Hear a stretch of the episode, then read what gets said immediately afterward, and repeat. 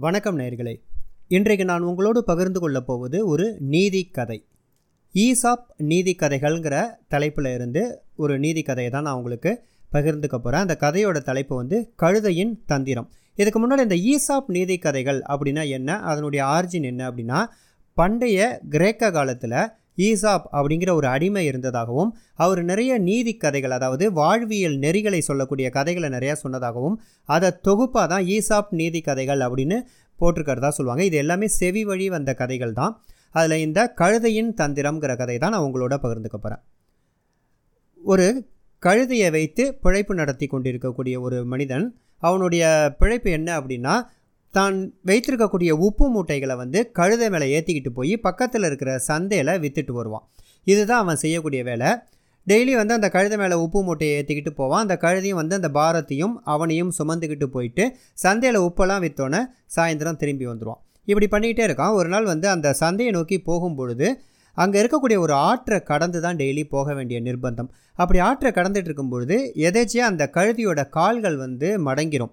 அப்போ அது வந்து கொஞ்ச நேரம் தண்ணிக்குள்ளே விழுந்துடும் விழுந்தோடனே இவன் இறங்கி பதறி போய் இறங்கி அந்த கழுதியை தூக்கி உப்பு மூட்டையும் சரி செய்வான். விழுந்த கொஞ்ச நேரத்தில் அந்த உப்பு மூட்டையில் இருந்த கொஞ்சம் உப்பு வந்து அந்த தண்ணியில் கரைஞ்சி போய் பாதி மூட்டை ஆகிடும் இப்போ எழுந்திரிச்சு நடக்க ஆரம்பிச்சோன்னா அந்த கழுதைக்கு வந்து சுமை குறைஞ்சது போல் ஒரு ஒரு உணர்வு வரும். தண்ணியில் நம்ம விழுந்ததுனால உப்புலாம் தண்ணியில் கரைஞ்சி பாதி மூட்டை ஆயிடுச்சு இது ஒரு நல்ல ஒரு வழியாக இருக்கே. நம்ம வந்து தூக்க முடியாமல் தூக்கிட்டு போயிட்டுருக்கோம். இந்த உத்தியை பயன்படுத்தி நாம் டெய்லி பாதி உப்பை தண்ணியில் கரைச்சோம் அப்படின்னா மீதி உப்பை மட்டும் சுமந்துக்கிட்டு ஈஸியாக சந்தைக்கு போயிடலான்னு அது ஒரு குறுக்கு புத்தியில் நினச்சிது. அதுபடியே தினமும் அந்த ஆட்டை ஆற்றை கடந்து போகும்பொழுது தண்ணியில் கால் கால் வந்து ஒரு மடங்கி விழுவது போல் தண்ணியில் நடித்து விழுந்து அது மூலமாக பாதி உப்பை வந்து தண்ணியில் கரைச்சிட்டு மீதி உப்போட வேக வேகமாக சந்தைக்கு போகிறத வழக்கமாக வச்சிட்ருக்கு. ரொம்ப வெகுளியாக இருந்த கழுதியோட அந்த உரிமையாளர் வந்து தினமும் கழுதைக்கு வந்து ஆற்றை கடக்கும் பொழுது பிரச்சனை போல இருக்குன்னு நினச்சி அவரும் பொறுமையாக போயிட்டுருக்காரு ஒரு நாள் வந்து இப்படி தினமும் நடந்தோன்னா அவனுக்கே சந்தேகம் வருது. அன்றைக்கி கூர்ந்து கவனிச்சோன்னா நல்லா போயிட்டு இருந்த கழுதை திடீர்னு தானாக வலுக்கட்டாயமாக அந்த தண்ணியில் விழுறத கண்டுபிடிச்சிட்டான். அப்போது ஓ இதுதான் நடக்குது போல இருக்குது இந்த கழுதைக்கு வந்து தகுந்த பாடம் கற்பிக்கணும்னு. மறுநாள் அந்த கழுதையோட முதுகில் உப்பு மூட்டையை ஏற்றாமல் அதுக்கு பதிலாக உப்பு மூட்டையோடைய எடைக்கு சமமாக நிறைய பஞ்சுகளை வச்சு அடைச்சி அந்த பஞ்சு மூட்டையை ஏற்றிக்கிட்டு கிளம்புறான். கழுதை வந்து தன்னோட முதுகில் ஏற்றிருக்கிறது உப்பு மூட்டை தான் நினச்சிக்கிட்டு அதே மாதிரி ஆற்றை கடக்கும் பொழுது தண்ணிக்குள்ளே விழுந்துடுது. உப்புன்னா தண்ணியில் கரையும். ஆனால் பஞ்சு வந்து அந்த ஆற்றுல இருக்கக்கூடிய தண்ணியெலாம் இழுத்துக்கிட்டு முன்னையை விட ரெண்டு பங்கு அதிக பாரமாயிடுது.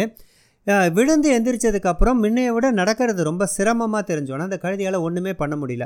ரொம்ப சிரமப்பட்டு கால் வலியோடையும் முதுகு வலியோடையும் அந்த தண்ணி நிறைந்த பஞ்சு மூட்டையும் தன்னுடைய எஜமானரையும் சுமந்துக்கிட்டு போகும்போது தான் அதுக்கு மனசில் வந்து நல்ல எண்ணம் உதித்ததான் நாம் வந்து நம்மளுடைய எஜமானரை ஏமாற்றணும்னு தினமும் பாதி உப்பை தண்ணியில் கரைச்சி அவருக்கு கஷ்டம் கொடுத்ததுனால நமக்கு பாடம் புகட்டணும்னு இன்றைக்கி வந்து பஞ்சு பொதியை ஏற்றிருக்காரு அதனால் நம்மளுடைய முதுகு வந்து இவ்வளோ கனமாக மாறி இருக்குது நம்ம ஒரு வறுமையில் வாடும் பொழுதும் ஒரு இயலாமையில் இருக்கும் பொழுது தான் நம்ம எஜமானருடைய இயலாமை நமக்கு புரியுது.